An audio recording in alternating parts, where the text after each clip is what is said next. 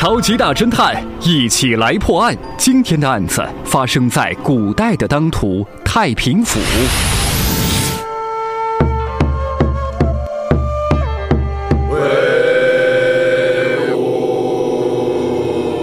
是谁击鼓鸣冤要告状啊？大人啊，你要为我做主啊！这个种田的上街卖柴的时候，踩死了我店里的一只小鸡。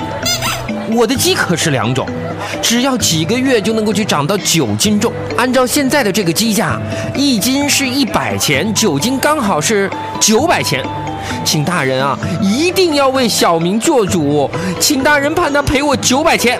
大人呀，我冤枉啊！我不是有心的，我卖十担柴还没九百钱呢。嗯，哈哈，好，我就判农夫赔你九百钱。米店老板连称青天，可是知府大人又说了一句话：农夫不再喊冤，米店老板却连喊倒霉。收音机前的你现在就是大侦探，你知道知府大人说了什么吗？